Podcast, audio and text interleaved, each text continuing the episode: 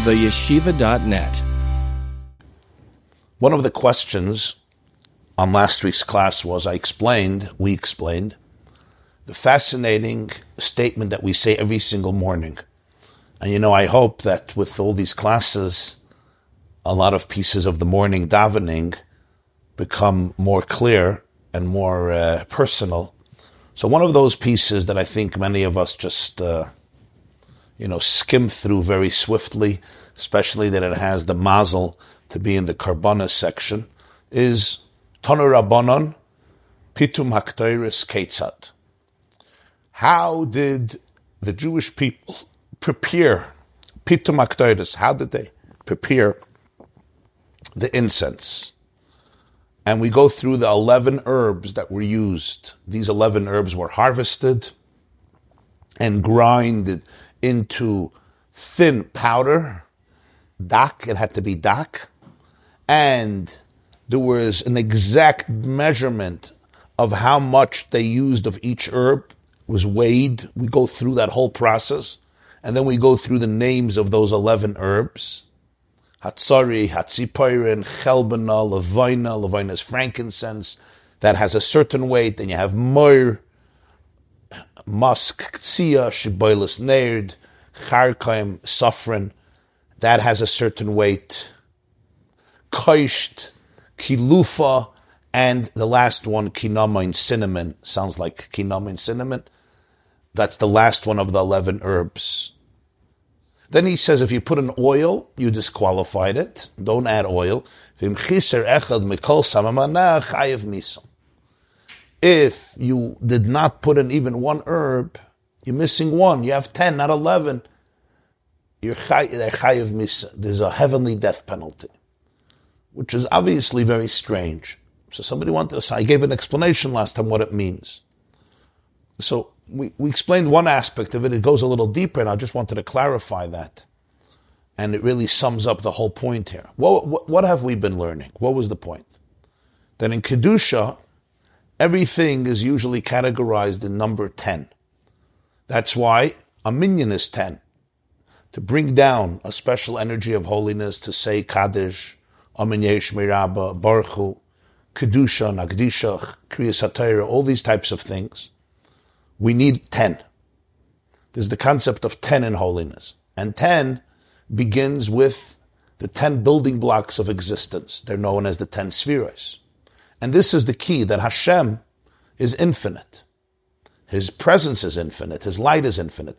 But Hashem chose to define his energy within 10 categories, so to speak, 10 modalities, 10 points of light, 10 structural energies. In other words, to put it a little more accurately, Hashem identified within his infinity, he identified within his infinity 10 characteristics. He could have identified within his infinity a thousand characteristics, and a million, and a trillion, and infinite characteristics. But he identified within his inf- infinite light, infinite presence, 10 characteristics that we call Chachma, Bina, Das, Chesed, Vur, Tiferes, Netzach, Chayt, Malchus, which we discussed many times. Those are called the ten spheres, and Kabbalistically they are the ten building blocks of the world. Not just of our world, of every one of the world, every one of the spiritual states of conscious, and they're also the ten building blocks of the human soul, and therefore the human brain. Like it says in Tanya in chapter 3, that Nishtal Shalomehen, the ten faculties of each soul, each soul is comprised of 10 characteristics cognitive, emotional, functional, the animal soul, the divine soul, the reptilian brain, the prefrontal cortex. We have, we are comprised of these 10. This is known as the structure of Seder Hishtalshalus. Structure of Seder Hishtalshalus means the structure through which Hashem chose to create, sustain, and relate to the universe. Just like we say the seven days of creation, each one is one midah. One of them is midah. Then there's the three previous ones called chachma, bina, das. So that's why it's always categorized in number 10. That's why 10 is considered the wholesome number. Mispar hashalim. Why 10? Why not 9? Why not 11? Why not 20? Why not 30? Even the numbers, it's all 10. And then you multiply, you get 11, and then you have 101, and you have 120, and then you get into the thousands, and so forth. The digits increase, the numbers increase, but the structure is 1 to 10, because that structure is fundamental to creation, and it's known as the structure of the 10 spheres. We find here the fascinating thing that in Klippa, an unholiness, we speak about 11. 11 crowns of impurity. And this was the long explanation in the Maimer, which I'm not going to repeat now because it's a very deep explanation. And I do encourage you to review the previous class and the class before that, the previous classes we had on this Maimer. But the point was, very, very briefly in summation, that in Kedusha, the hallmark of holiness is integration, internalization. The divine energy becomes one with that which it is giving life to. In other words, what makes something holy is the transparency of it, the fact that it's aware of its relationship with the divine. What makes klipa klipa? The lack of awareness. In klipa, there's always a certain lack of self-awareness because there's a lack of divine awareness. And how can you have self-awareness if you don't have divine awareness when the self is a derivative of the divine? I hope you understood what I just said. So klipa means a shell, a husk. So it eclipses its own real energy. So there's like a dissonance, there's a split. That's why klipa is called klipa. Any feeling or any experience, any emotion, any instinct, any thought that comes into your brain, and that thought basically is telling you you're detached, you're separate, you're lonely, you're broken, you're shattered, uh, you're a piece of garbage, you're unworthy of love.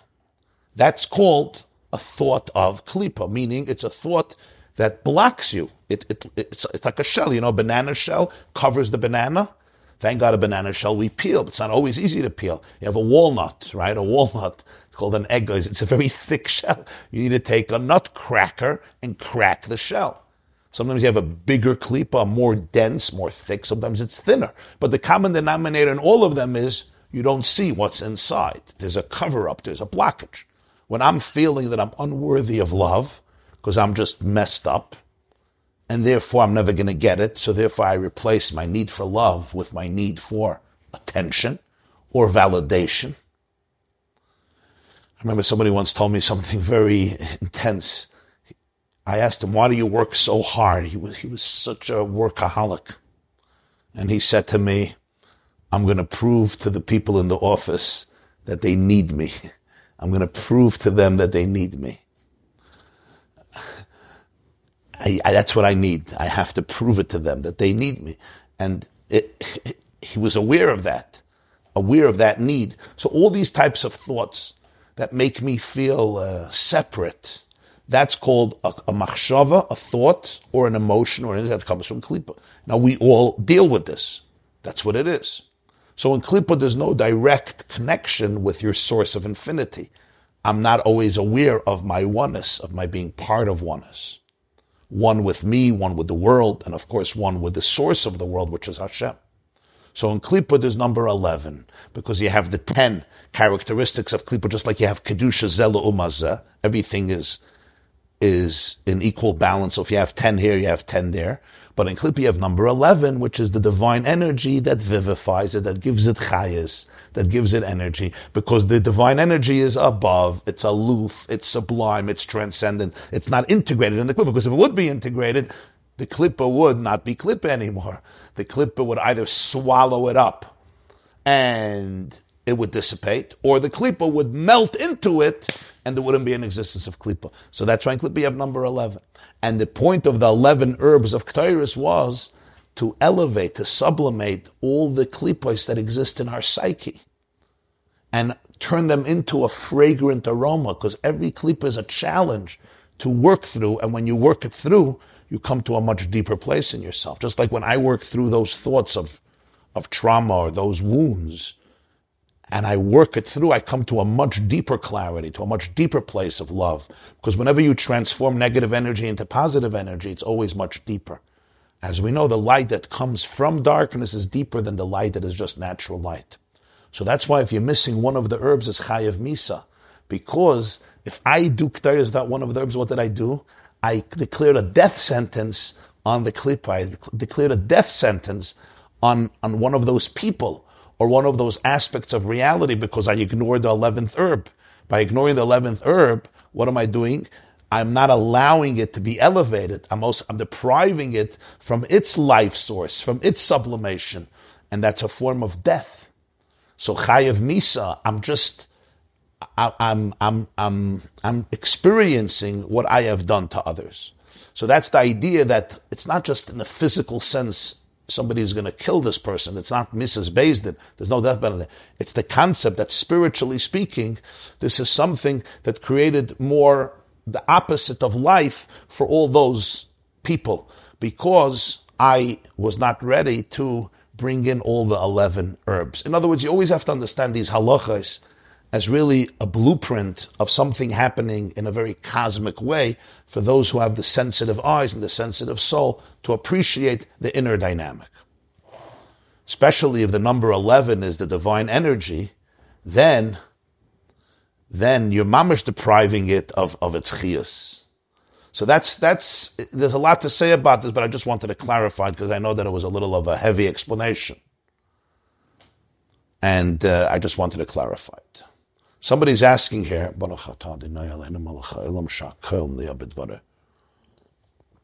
no, chayiv misa doesn't mean that uh, the court executes you. There's no such a thing. Uh, there's certain there's certain transgressions in halacha where there's a death penalty by the court. For example, somebody murders somebody, there could be a death penalty. Idolatry, adultery, there's certain sins that the Torah enumerates even then it was not it was not simple because you had to have witnesses and the witnesses had to warn and the witnesses are cross-examined. If the circumstantial evidence it didn't really work. If the person was a danger for society even though there were no witnesses for example if the person is going around murdering people and there's no witnesses they would still lock up the person or, or do whatever they had to do to protect society but the concept of death penalty was very, very difficult to receive in Jewish law. There's a Mishnah in Sanhedrin that um, the sages, one of the sages said that if I would be, if I would be in the court, um, they would, uh, there will only be a death penalty once in 70 years. And one, somebody once said, Rabbi Akiva, there would never be death penalty, because there's always a loophole. Chayiv Misa here means Misa B'dei Shemayim, which means it's a, it's a heavenly penalty for which a person can always do tshuva because God knows your heart. It's not like a earthly court. But Chayiv Misa really is the concept that there's something here that is very, very uh, challenging. Something that is really, really counterproductive. And the question is, what's the big deal? So you didn't put in one ingredient into breakfast. So you didn't put in an ingredient into the cholent. So God has a cholent. It's called k'tairis. So you didn't put in an ingredient. Okay, so use baking powder. Use baking powder, the, the eternal substitute, right? A little sugar, whatever, a little oil. The pshat here is something much deeper. By the way, just uh, stam, we speak a lot about the shiur of ten tfachim, right? For example, to have a rishus hayachid, a private domain, the walls have to be ten tfachim. A sukkah has to be ten tfachim. Ten tfachim, a tefach, is a handbreadth. There's an amma, a cubit, and a tefach is a handbreadth. So ten tefachim is the size of a rishus, the size of a domain. If the walls are ten tefachim, it could be a private domain for Shabbos, for Sukkah, for other halachas. So you have that concept of ten tefachim. Again, spiritually, it's the ten spheres. Each tefach represents the ten spheres, and that makes a full rishus. So Klippa has this uh, tefach hecher, eleventh uh, tefach, which is the transcendent divine energy. But what? But here, here comes the point.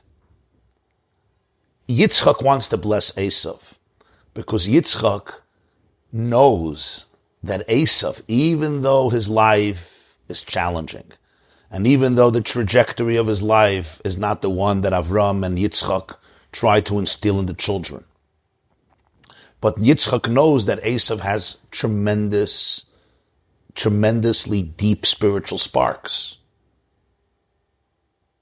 Esav is a very high soul, is a very deep soul, as we spoke in previous classes.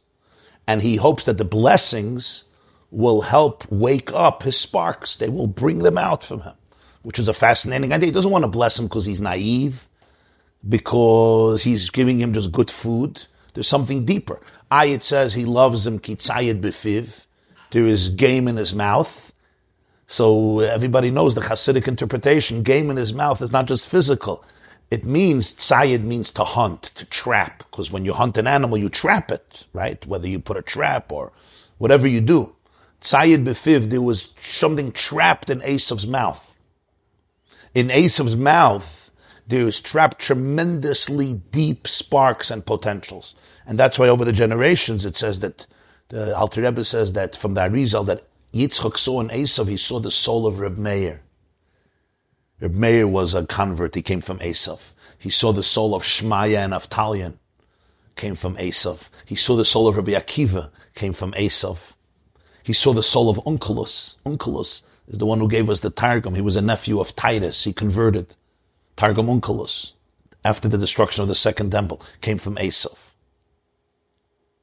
All the souls of Gerim, of converts from Edom, from Esav, this is what Yitzchak saw. He saw it in Esav. They're part of what's called epigenetics of Esav. Today we call that epigenetics. They come from Esav. And Yitzchak saw this in Esav. And indeed, they came out of Esav. And the fact that he wanted to bless him helped in that sense, because he wanted to bring out this point. Practically, it wouldn't work without Yaakov. Esav sublimation comes through Yaakov. But Yitzchak wants to bless Esav. And in order to do that, he needs to bring in a higher light. He can't just bring in the regular light. You gotta, you gotta come in with the strongest, intense light because you have to lift up sparks that have fallen low. You need a much more intense level of, of love and spiritual energy. And that's the tenderness that exists between Yitzchak and Esav. The problem is, as we learned, if Yaakov wouldn't receive the blessings, it would come straight to Esav, one of two things would happen. Either the energy would be swallowed up in, in Esav. In other words, it would be squandered because he wasn't in the, in the mindset of being uplifted, or he would become a zombie. It would just obliterate him. Now, I just want to make a, I want to just say something. I gave a metaphor for this, that sometimes a person is struggling with addiction and you may give them money to go into recovery. But they're not in a position where they're capable of that at the moment. So they use the money and they squander it. And that was my metaphor that if Yitzchak would have given Esav the blessings, this light, instead of elevating Esav, would be lost in Esav. It would be swallowed up in Esav. There was somebody who sent me an email and they felt, perhaps justifiably, I didn't think that was that way, that when I gave the metaphor about, uh, about this, about drugs, about addiction, I was saying it in a humorous way. And that it may have been offensive to people, especially who are struggling with this or have loved ones struggling with this. So I just want to apologize for that. I, do, I, I don't think I, I, I don't remember saying it in a humorous way because I'm quite aware of the catastrophes and quite aware of the suffering of many people, people that I know personally, people that I'm dealing with as I speak. I don't mean at this moment, but this morning, and other situations, including people who are close to me. So uh, I'm completely aware of how serious and sensitive this is. But the fact that somebody perceived it that way is enough for me to express my apology and remorse. And God forbid I didn't mean it in any way to make, I, did, I didn't mean in any way to make light of it. But if it was experienced that way, my sincere apologies to you and to anybody who took it that way. This was, this is a very serious issue and it's a very serious metaphor. The metaphor is that, uh, that sometimes people are not ready to receive all the light that we want to give them. And you have to know when they're ready and when they're not ready. So we have also online our some of our close friends who come come to the classes from different interesting countries, aspiring converts. So you may also be coming from those sparks of Esav. Yes. Somebody just commented, so that's what I'm responding to. So now the blessings have to go to Esav, but they have to go through Yaakov. What are the lights that Yitzchak wants to give to Esav to get the blessings out? The answer is, the answer is number 11. What do we mean by number 11? So here is the point, and I hope this was understood. This is not so easy to understand. I'm going to start with the practical and then go back to the abstract. Okay.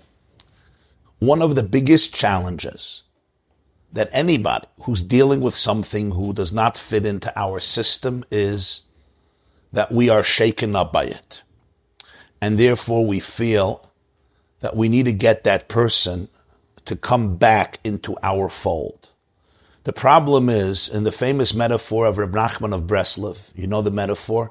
There was a prince who decided that he was a chicken and he took off his clothes and he went under the table and he sat under the table without clothes, living like a chicken, eating like a chicken, communicating like a chicken, and no doctor in the world can heal him. And Reb Nachman says one wise sage came. He said, I'll heal him. He took off his clothes and he went under the table with him and he said, I'm also a chicken. And slowly from that space, he turned this prince around. He taught him how to wear an undershirt and how to eat with a fork and how to go to the bathroom and how to speak. And when the prince was saying, we don't do this, he says, no, I'm a chicken and I also do this. It's a very profound metaphor of Reb Nachman. What Reb Nachman was saying is if you're not ready to go under the table and take off your clothes and live with the chicken on his terms, you're never going to bring him to your space. You're never going to elevate him.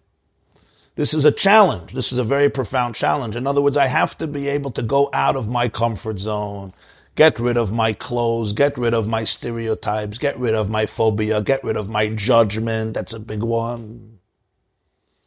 Because as long as I'm in, I'm in my own space and I want you to come to me, I'm never going to be able to reach you. It's like a lifeguard. This is the Baal Shem Tov's metaphor. A lifeguard is sitting on the throne. You remember those, what are they called? Lifeguard cheers? On, by the beach, and somebody is struggling in the beach. There's an undercurrent. Lifeguard says, hey, hey, you, you, you, you. Shlamazel, come back.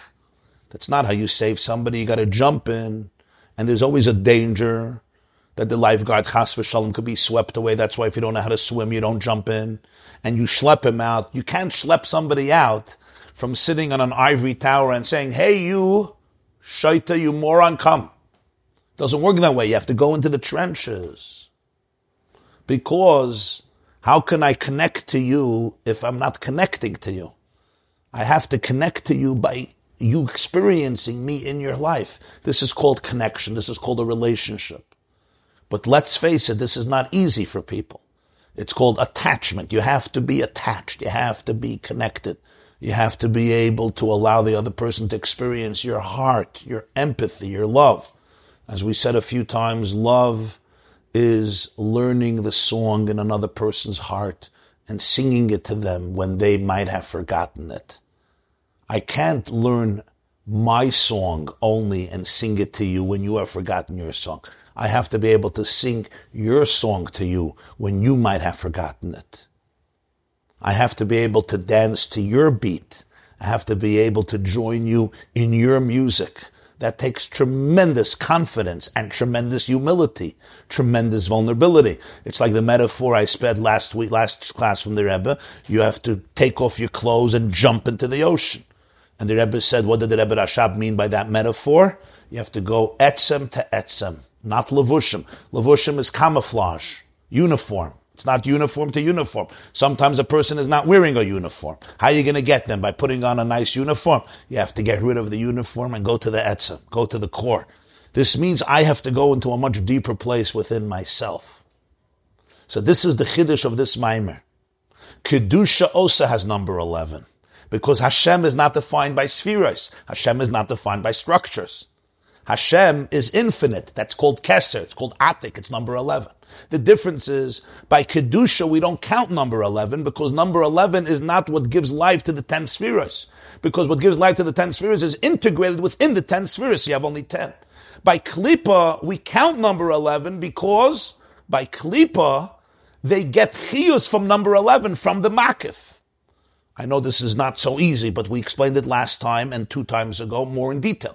In Kedusha, number 11 is separate because the 10 are getting energy in a way that is integrated with the 10. So we call it 10 sources of energy. But in Klippa, the 10 can get energy from integration because it's Klippa. So how does it get its energy from number 11? So therefore in Klippa, we always count 11 together with 10. So how do you access the Kedusha in Klippa? Only through accessing number 11 in Kedusha. Because this is the uniqueness of Esav even over Yaakov. We spoke about this many times over the years, especially Torah, our, our classes on Torah, Parshas Vayetzi and Parshas Vayishlach, that Esav has something that Yaakov doesn't have. Because since Klippa gets its life from number 11, which is transcendent, there's something um, unlimited that Klippa has within it. Esav has certain intense lights that Yaakov doesn't have. Because by Yaakov, the kalim of tikkun prevail over the oir, and in Esav the oiris of tohu prevail over the kalim, which means an Esav the energy is stronger than the vessel, because the vessels don't contain the energy. The energy has a certain infinite element that's not harnessed. That's why it's klipa. There's no integration. On the other hand, there's something very authentic, very raw, very real. I think Reb Nachman writes somewhere that Esav was given the gift of art more than Yaakov, because art, artistic expression, has very, very much to do with uh, bohemian uh, disposition and character that doesn't like to limit itself. The system of Judaism is one that's based on structure.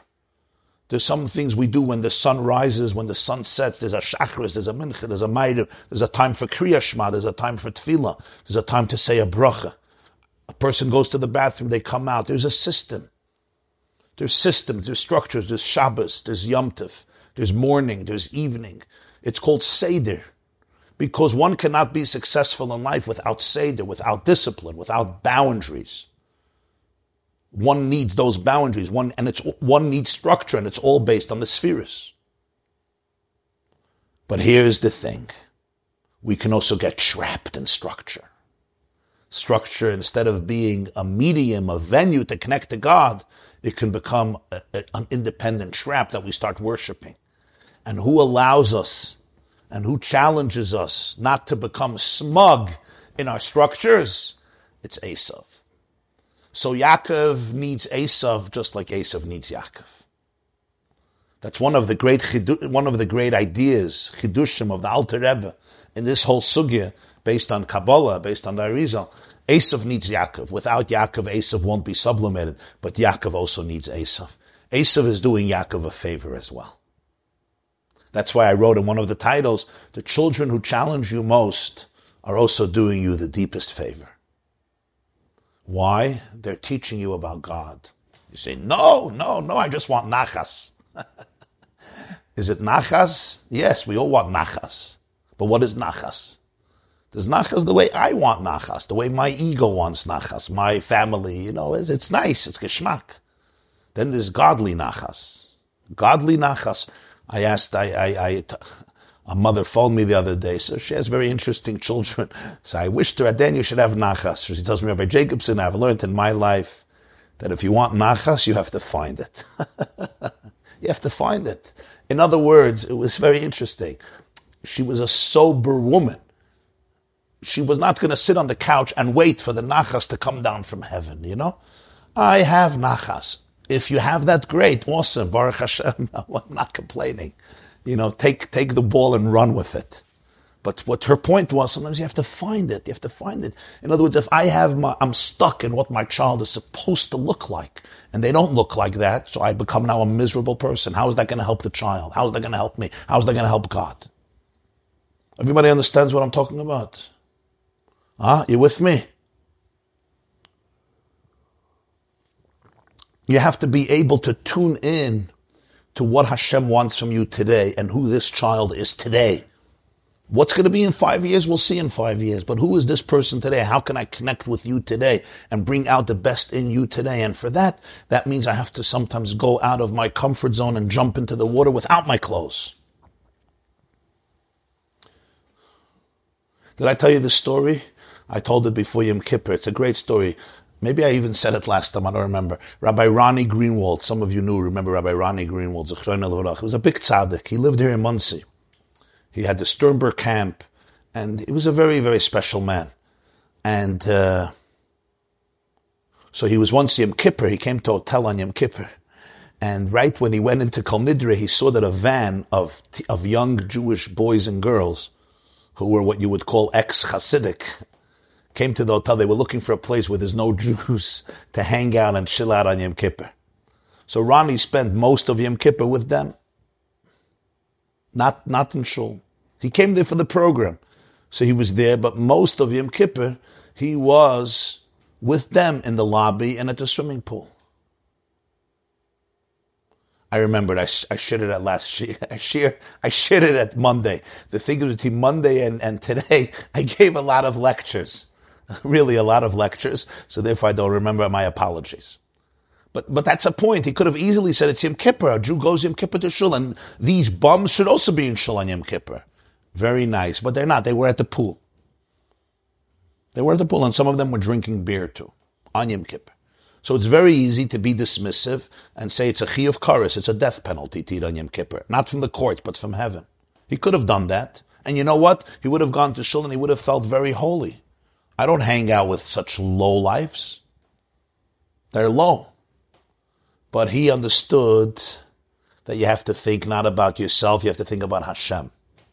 And when you think about Hashem, you don't use the ten spheres as a trap to justify your religious insecurities or egos or fears. Now, this is a very delicate thing because this can also be misconstrued. Like every deep concept can be misconstrued. But that's the power here. The power is that there's something in Esav that is transcendent. It's higher. The tragedy of Esav is he never harnessed it. He never integrated it. He doesn't know how to make sense of himself. There's something chaotic in Esav. And the truth is every addict has this.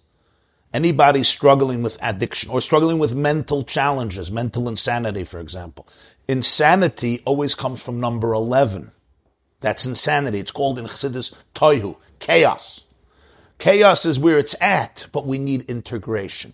If there's no integration, the chaos is overwhelming. That's what causes insanity.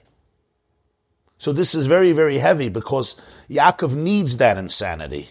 And the only way he's going to get that is through Esav. I like that. Yaakov needs that insanity. And the only way you can get that is through Esav. The problem is with Esav, there's no integration. So it's just chaos without resolution. Esav has the vessels. Esav has the structure. Yaakov has the vessels. Yaakov has the structures. When Esav and Yaakov make peace, it's the lights of chaos in the vessels of integration. Iris of Toihu in Keilim of Tikkun. And that's where you have the fusion and that fusion in our life is the, a, a daily challenge. Because everything in my life that's not resolved comes from that number 11. Yaakov is structure. Yaakov needs to elevate Esav, but for that, Yitzchak wants to, you need to introduce the light of number 11 in holiness, which can then reach into the light of number 11 in Klippa. So practically, if I go to Esav and I start preaching to him about the 10 spheres, he's not attracted to that. Why? Because it's not the Kedusha that he knows. So I want you to see the subtlety of this idea. I could preach beautiful things to Esav, but if they're coming from the ten spheres, he won't get it because it's not the godliness that his soul yearns for. He needs number 11. He needs infinity. He needs makif. Only when I go into a deeper language within myself, or to put it differently, I transcend my verbal experiences. To go to 11, will I touch the Kedusha and Esav. So that's very powerful. Because sometimes I look at Esav and I'm speaking and I'm speaking and there's no effect. And who do I blame? I blame him. Really, I have to go into myself and ask myself that I go into my own transcendence, that I manage to connect to my divinity from a place that transcends fear, insecurity, uh, the need to put everything in a mold and a box. Only when I get to my raw energy can I touch Esav's raw energy. So now we go further. We're going to now continue. This was my brief summation. Sorry. We're going to go to Sivav.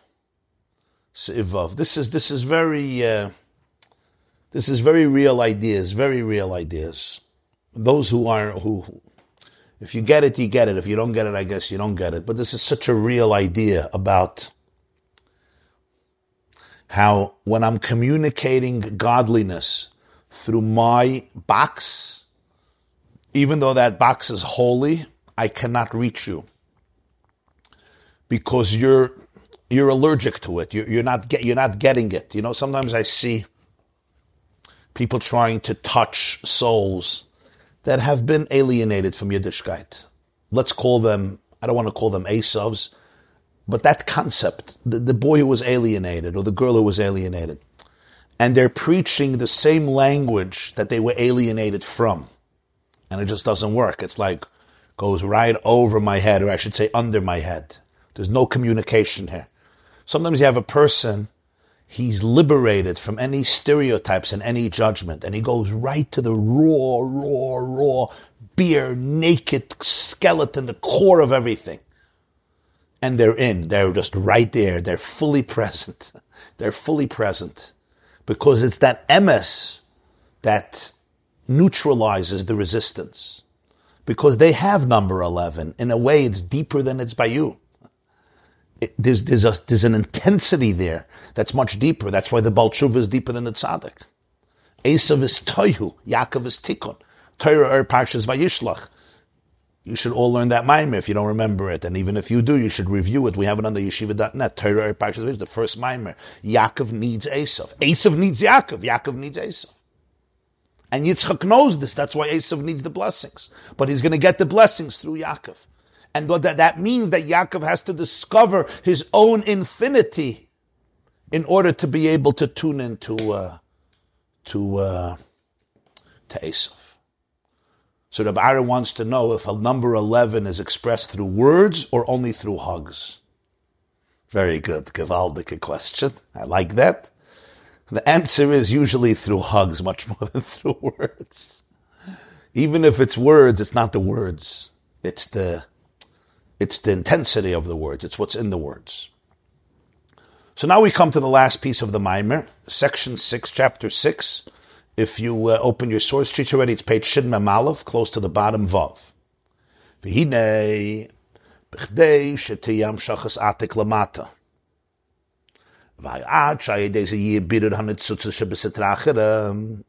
We said that the blessings are Hashem should give you from the dew of heaven.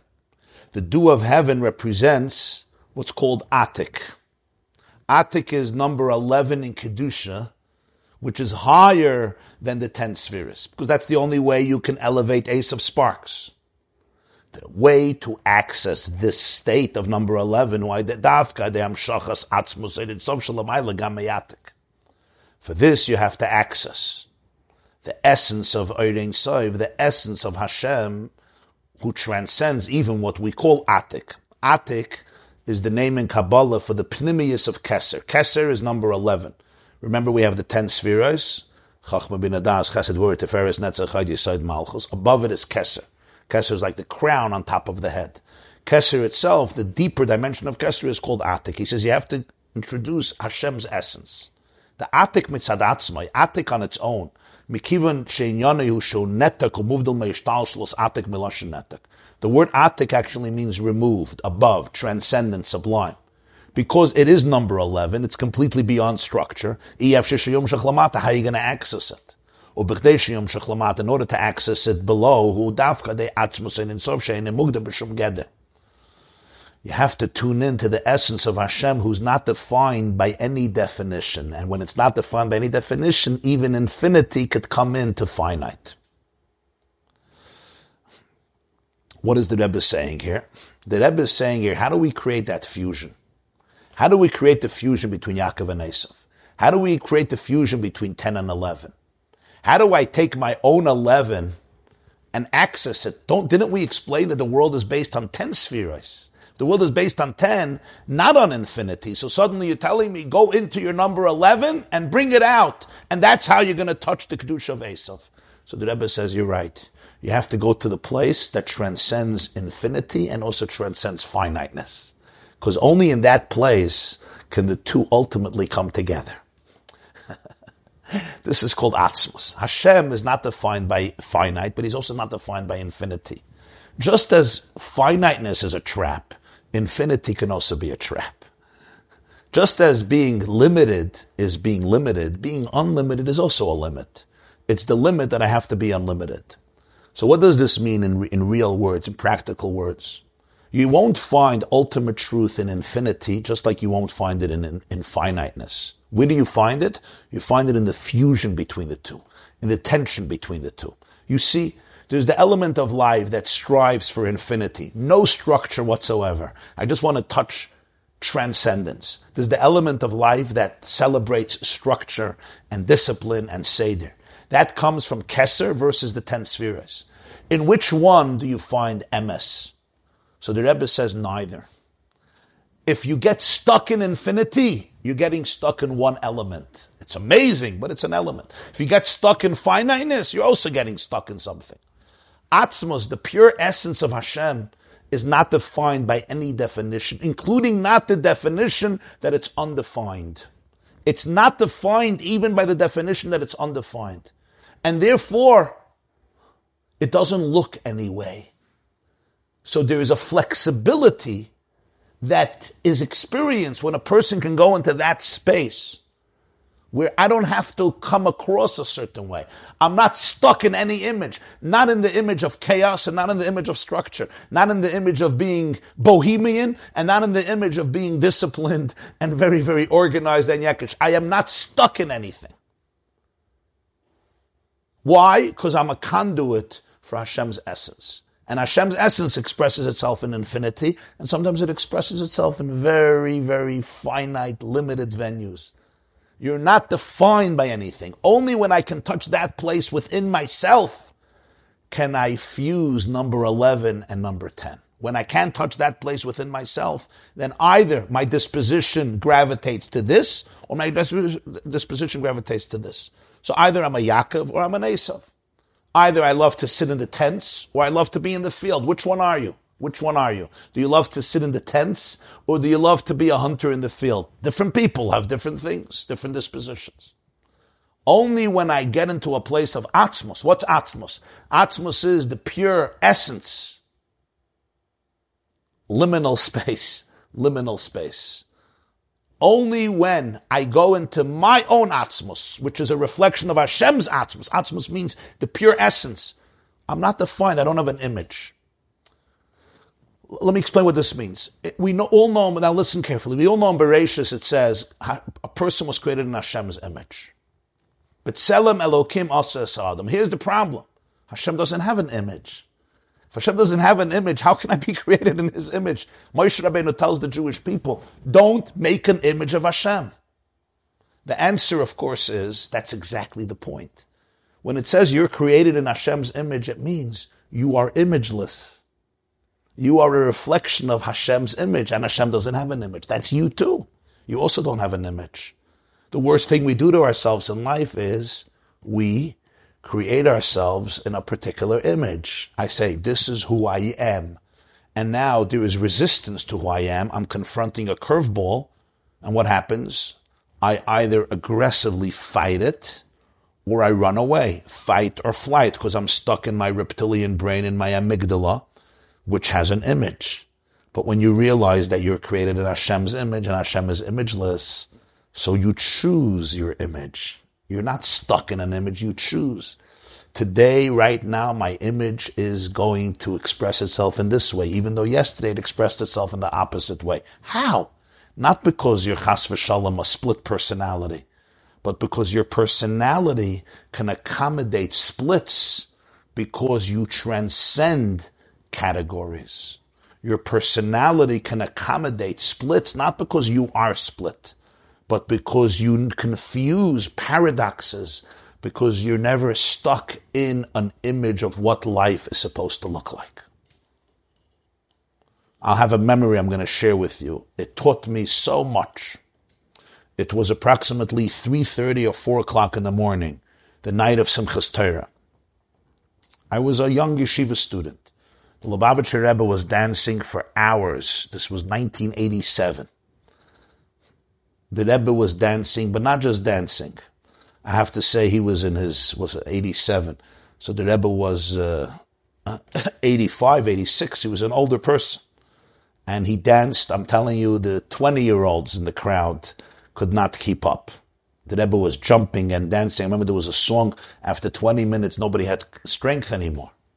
It was something special to see his, his joy with the Torah that night. And it went for hours and hours and hours. It was incredibly festive. I would say an expression of, of infinite joy, at least the way I saw it. At four in the morning or 3.30 it ended. They said Aleinu, and the Rebbe was going back to his room for a few hours till the, till the morning davening. as before he was about to leave, he started to talk. Usually, not, talk like three thirty, four in the morning. You couldn't hear because it was so noisy in Shul. You had 10,000 people, 8,000 people in a place that's legally holds 3,000. But I was in the front because I knew that sometimes the Rebbe would say things, and because I was one of the scribes, the oral scribes, I would stay in the front. So uh, I heard it. Maybe there were, there were, probably five people who heard it.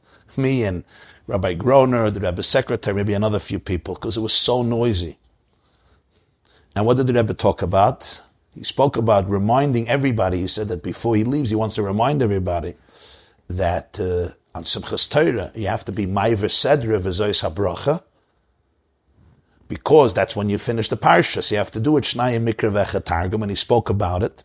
And then he spoke about learning the parsha of V'Zois HaBracha and learning Parshas Bereshis till that day. Let's say if Simchas Torah was whatever day in the week to learn Parshas Bereshis till that day till Shlishi or Avi, Chamishi, Shishi. I don't remember what the Kviyas then was. And he spoke about the importance that within all of the dancing, people shouldn't forget the shiurim, what they have to learn, besides the other shiurim that people have. And then he started a niggin and he went out. And I remember at the back of Shul there were bleachers, people who were very far because they were all the way in the back, and he stood with them and danced for a while. And for me, this was an illustration. You know, sometimes people get into this transcendent mode of infinity. You're dancing away. Who has time to think about being Maiva Sedra? Doesn't fit, you know?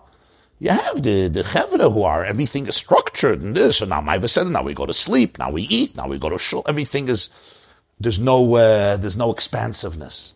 At that moment, I saw what Yiras, what Yiras Shamayim is.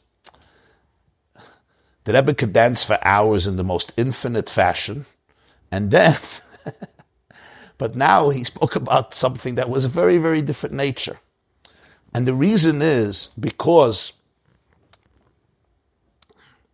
just like structure can be lethal, infinity can also be not the right thing. For this, you have to be in touch with Hashem Himself. And then there's no image. It doesn't look any certain way. Now you confuse the two says val pisa yuvna ilu va khidish de birchas yitzchak vitn lecha lekim al vayivarach lekim es yitzchak. Ki abracha vitn lecha lekim hi shetia hamshacha lemat levaras an etzutzes shebe esav. Zu hi me atzmus seid in sof kanal V'zel v'yitin lecha ha'elekim, ha'elekim behei ha'yediyah, b'chinas hela ma'atzmi dein sof shemesham ha'koyach ha'berura. Now we come back to the beginning of the Maimer, the Rebbe said, that there was the blessing Elohim gave Yitzchak after Avram's death. But then there's a deeper blessing, the blessing that Yitzchak wants to give Esav and ends up giving Yaakov, l'chaha Elohim. And that's a deeper blessing. Because this blessing is a blessing that's going to allow us to elevate Esav sparks. And that can only come from Hashem's essence, mamish. Because what allows us to elevate Esav sparks? Accessing number 11 of holiness. The only way you can access number 11 down here in this world is through the essence which confuse infinite, which confuse, which can fuse infinity and finiteness. That's why he says, Ha Elikim. Doesn't just say, Vayivarech Elikim. Ha Elikim. The Elikim. Elikim represents concealment. But here we mean concealment in the sense what's called Hela Ma'atzmi, the ultimate core of all concealment, which doesn't have to be concealed. It's the core of Ein Soif. And from there you have the power of Birurim of elevating Esav. This is the deeper meaning of what it says in Medrash. Mital Hashemayim zu mikra mishmane yared zu dagan Talmud v'chuli. The Medrash says, when Yitzchak says Hashem should give you from the dew of heaven and from the fat of the earth and much grain and much wine, it's also referring to certain aspects of Torah.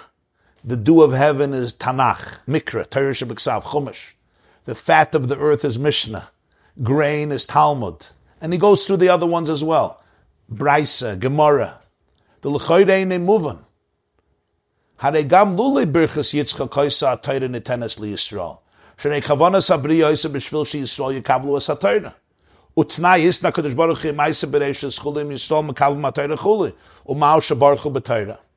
The Medrash makes it sound like this is the time that Yitzchak gave Yaakov the blessings to get Torah. The dew is Mikra, the fat is Mishnah, the grain is Gemara, but I don't understand.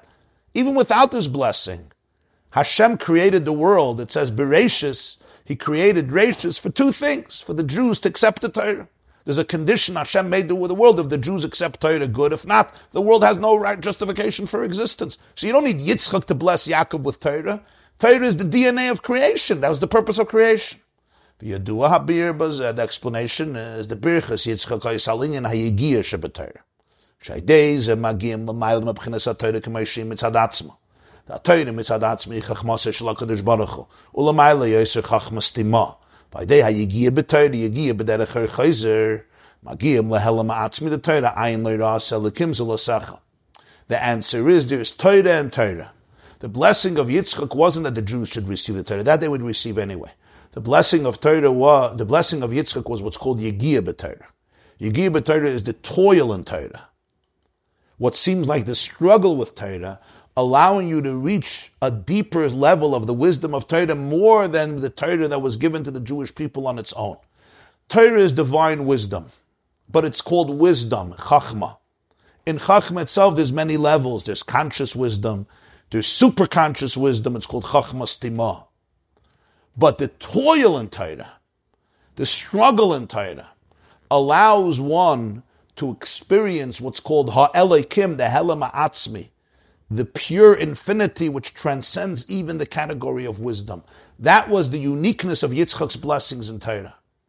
if you can add the kivon shebesitra achru b'misper yud aleph, hainu shagam ha'makif nichlal לפי שהוא החיוס שמחיה עשם כנ"ל, לכן על ידי בירור העיר א' כיסן למסבוס, נעשה על דרך זה גם בקדושה. שגם בחינס עתק שלא יבחוש בין הספירס, נמשכס באס הספירס בפנימי יוסם. ועניין זה הוא חידוש גדול יוסם מהמשכה דעתק לברר בירורים, שהמשכה למטה היא רק נסינס כיח. ומזה מובן שבעניין זה,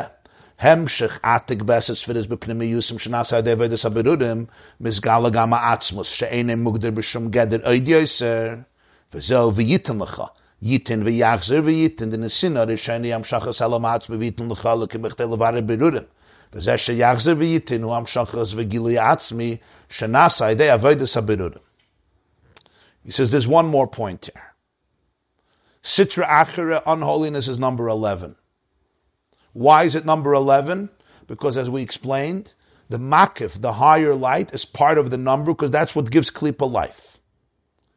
When kedusha has the courage to transcend its structure and elevate those 11 crowns of impurity, Kedusha gets that gift as well. That even its own number 11 should become part of the number 10. That the 10 spheres become fused and they integrate number 11. By Kedusha giving this gift to, to Klippa, Kedusha gets the same gift. Remember, Klippa is number 11, Kedusha is number 10. But in order to be Mavarer, to elevate the Klippa, Kedusha has to reach into number 11 because you cannot get the language of Klippa without number 11. By Kedusha doing this to the Klippa, Kedusha gets the same gift. That number 11 becomes part of its structure. And this is in a way even a bigger chiddush than the first one. Because the first one, it's accessing number 11 to elevate Esav. Right? It's the power to elevate Esav. Here we're talking about that this level itself becomes part of the integrated ten spheres.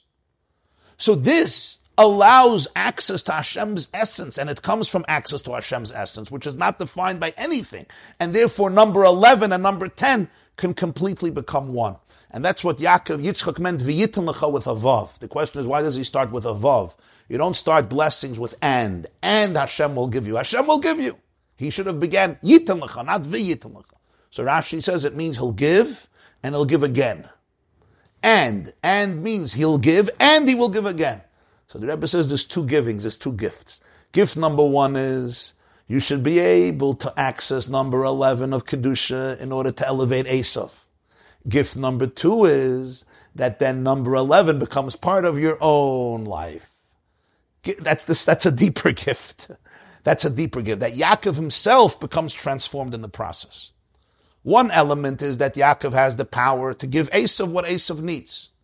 In other words, to access Ha'elokim, what's called Helama Atzmi, the pure essence, which is not defined by anything, in order to be Mavari Berurim, in order to elevate the sparks of Esav. The Yachzer is that through this Avodah, the Esser spheres, the ten spheres of Kedusha, can fully integrate number 11, that it becomes part of the ten, which can only happen through the revelation of Atzmos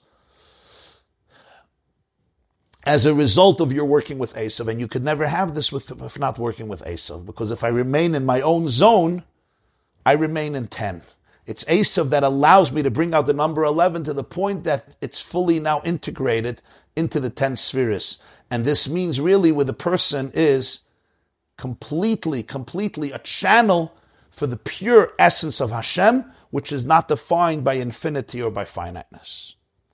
And what this means in a very, very real way is there's a complete flexibility in life to ask not what God can do for me, but to ask what I can do for God.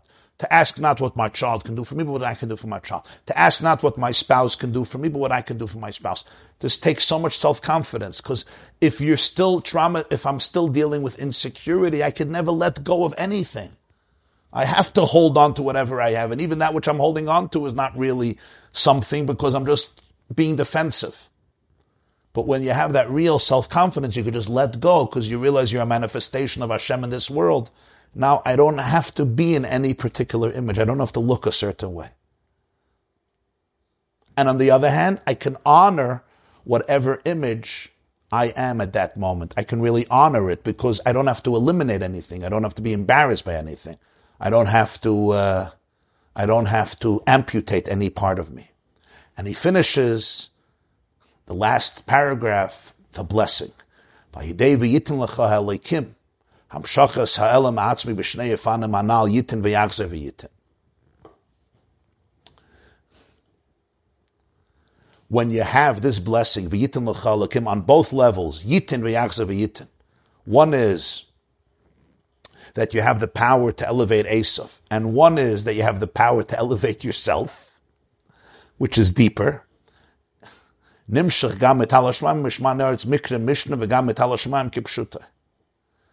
It gives you the dew of heaven and the fat of the land, both in the spiritual sense, Tanakh, Mishnayos, and also physical, the dew of heaven. The Taloi Meyatzer, the Gemara says dew doesn't stop unlike rain, where there can be different seasons, especially that there's no even thought of stopping the dew. And the fat of the land, and grain and wine literally, with the ultimate expansiveness, that a person's economic and financial state and blessings, the fat of the land and grain and wine should be with the ultimate expansiveness, Ad Labinyan Beis Hamikdash Hashlishi, until the rebuilding of the third Beis Hamikdash Yaakov Shekare Bayis, which corresponds to Yaakov. Avram and Yitzchak are the first two temples. Yaakov is the third one. Yaakov called the Hara Meri, he called it a home. Avram called it a mountain. Yitzchak called it a field. And Yaakov called it a home. A home represents permanence. And from the Beis Hamikdash, the Gemara says a menachas light extended to the whole world that the whole world is transformed into a home of Hashem, into a residence, into a space, into a Beis Hamikdash, where Hashem's infinity dwells and is manifested in the most conspicuous way. This completes at least one dimension of the Maimer V'yitin Lecha Tavshin Chavches, the Maimer of Shabbos Toldos V'yitin Lecha that was said at the end of 1967 by the Lubavitcher Rebbe. So let's take a few questions if there are. Yes, I see a lot of questions. Okay. We'll take five minutes of questions. Okay. There's a story that Rashi says that Eliphaz chased after Yaakov when he ran to his uncle Lavan and Eliphaz wanted to kill him. And Yaakov basically told Eliphaz, take the money that I have, and a poor man is considered dead, and you won't have to kill me. And Eliphaz accepted it, and he didn't kill Yaakov because he grew up by Yitzchak, so he felt bad. He took all of his money, and Yaakov went to Lavan, a poor man without anything. So the person is asking, he doesn't understand. Why did Yaakov have to give his money? Yaakov was very strong. And Hashem told him he's going to watch him and protect him. So he should have killed Eliphaz because Eliphaz was trying to kill him. Why did he have to give him the money? Just kill Eliphaz. Eliphaz was his nephew, so maybe he didn't want to kill his nephew. So the person is saying that now, based on this Maimer, he understands. Yaakov understood that in order to get the sparks of Esav, you have to go, remember last year, Lifnei Hashem, you have to go beyond Yutke Vavke, right? That's what Rivka told Yaakov. That these brachas come from Lifnei Hashem, they go, they come from number 11. So Yaakov could have killed Eliphaz, but that would have, that would have missed the point. He wanted to bring Eliphaz to a higher level. The only way he could bring Eliphaz to a higher level was that Yaakov had to get rid of all of his clothes, all of his money, all of his coverings, eh, all of his uniforms. So basically, you're saying that Eliphaz was given by Yaakov a gift at that moment. He saw that Eliphaz has a tremendous spark, and he wanted to develop this power of Eliphaz, so he gave up everything he had. He took off all of his garments, he, he stripped himself from everything in order to bring Eliphaz to a deeper place. And he learned this from Yitzchak because Eliphaz grew up in the bosom of Yitzchak. And the person is mentioning, I once brought in a class, the Stipe once said that because of Yitzchak's love to Eliphaz, we have the Jewish people today because Eliphaz didn't kill Yaakov. So Yaakov followed the same example of Yitzchak to actually embrace Eliphaz and help him. And the fact is, if you look in Iyov chapter 4, it says that Eliphaz had Ruach HaKodesh, he had divine inspiration. And Rashi says, because he grew up in the bosom of Yitzchak. So here you have a person who comes to murder Yaakov, but he ends up having divine inspiration. Why? Because Yitzchak raised him, and Yaakov continued to inspire him by stripping all of his garments. It's a beautiful insight. The person is adding, this must be Reb Daniel, right? Yeah. The person is adding that it says in Kabbalah that Eliphaz was a, was reincarnated into Onkelos. Onkelos was a reincarnation of Eliphaz. And Onkelos didn't listen to Titus, he converted to Judaism. Where did he get this power from? Just like Eliphaz didn't listen to Esav to kill Yaakov. So Eliphaz, Eliphaz's soul was reincarnated into Onkelos, who translated the entire Torah into Aramaic. He didn't listen to Titus, and he converted to Judaism. There's not a week that goes by that we don't learn the Chumash with Targum Onkelos, Shnayim Mikra V'echad Targum, as I told you the story before, in Simchas Torah, even Simchas Torah, you read Onkelos. Why do we have to learn Onkelos every single week? Why? Because this teaches us you never give up on a soul. And you certainly never give up on a Jew. You have to go beyond your structure and comfort zone to reach infinity. And we see how rewarding this can be. In beginning, it's difficult to go beyond ourselves, but when you realize the results are infinitely great, and every single week we learn Targum Onkelos to remind us of our ability to go out of our Hebrew mold into the Aramaic mold and uh, and elevate Onkelos.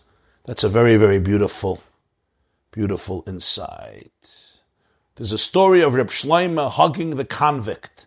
I find that as tapping in to number 11. Okay, beautiful. Very beautiful footnotes. Thank you. Assyria's Bohemian will even turn around nature. They will turn night into day and day into night by staying up all night and sleeping all day. Yes, Hashem wants us to have bohemian, unrestricted love for God, for other Jews, for Torah, for family. We need to find unrestricted love, and yet we also have to find balance. Rabbi Grossman and Migdal Emek goes to discos, jails to gather holy sparks, holy souls. Art ArtScroll just gave out a beautiful book called The Living Legend about Rabbi Grossman from Migdal Emek in Israel going to all these places. I guess the point here is that Torah life is divinely balanced, not egotistically balanced. Beautiful. Yes, divinely balanced, not egotistically balanced. When Mashiach comes, will we access Atik? Well, the point here is that this is the preparation for Mashiach. The word Atik means removed, above. Is that why in English the attic is above all the rooms? So the word attic, attic comes from the word Atik, which is in the book of Daniel. Is that true? There is a book called The Word. It gives a thousand English words, thousands of English words that are derived from Hebrew. Is attic one of them? Interesting. I never thought of that. Interesting. the, the name attic comes from the book of Daniel. It says that Hashem is Atik Yoimin, which means both the ancient one and the removed one, the aloof one. You spoke about the toil in Torah. What does toil in Torah mean? The toil in Torah means that Torah challenges us. You have to go deeper and deeper and deeper. It's like, it's like not, not being superficial. It's really breaking it apart and dissecting it and really toiling your brain in it, getting to the, to the depths. And that allows you to find something in Torah that you wouldn't have found initially in the gift. It's called the Ur that which comes through toil, through struggle. It's like when you learn Gemara and you try to understand it and you, you don't and you fail again and again and again. But from that, you reach a much deeper level of wisdom that's the, the deeper element of Torah. That's what Yitzchak was blessing Yaakov with. Okay, my dear friends, I love you all, sending love and blessings to all of you, and may all of us have that courage in our lives not to get stuck in any image. We don't have to look a certain way, but really open ourselves up to the energy of infinity that wants to manifest itself through you, through us, through me at this very moment, whatever that looks like. And to be able to be open to every person with that type of, uh, with that type of love without the need to judge and without the need to judge. I'm saying learning Gemara is very hard, and people sometimes deceive themselves. They're learning Gemara at a class or themselves, and they just go fast. And yeah, I get the picture. Doesn't work that way. You really have to learn the pasuk and chumash, and then the Mishnah, and understand the Mishnah well, and master it with Rashi or the other commentaries on the Mishnah, the Rambam or the Tosfos Yom Tov, the Bartenura, and then to Gemara, and understand every line of the Gemara, and understanding the question and the refutation and the answer and the proof. It's, it takes time. It takes time. Sometimes people want to cover ground, so they rush, but they're left with nothing. And there's a lot of internal deception. Like, I want to believe that I understood it, so I say that I understood it. But then somebody asks me a question or two, and I realize I didn't understand anything. So it's important to accept that it's hard. Lahavdil, right? If somebody's going to take me on a hike, and before the hike they tell me, that this is going to be a very strenuous hike. You know, here is the water. It's going to be a journey. Gemara is a very, very intense journey. It's amazing. That, there are teachers who know how to instill the love into the Gemara, and the, the kids should really get it. Because when you get it, it's incredible. But so, but but very many just don't get it. They just hear the words and they get something, but the whole build up and structure it's like a, it's like it's like building a building. There's, it's it, it takes it takes an architect, it takes a, a contractor. It's literally putting up a building. It's an intellectual edifice, a mansion. This class is brought to you by the yeshiva.net. Please help us continue the classes. Make even a small contribution at www.theyeshiva.net slash donate.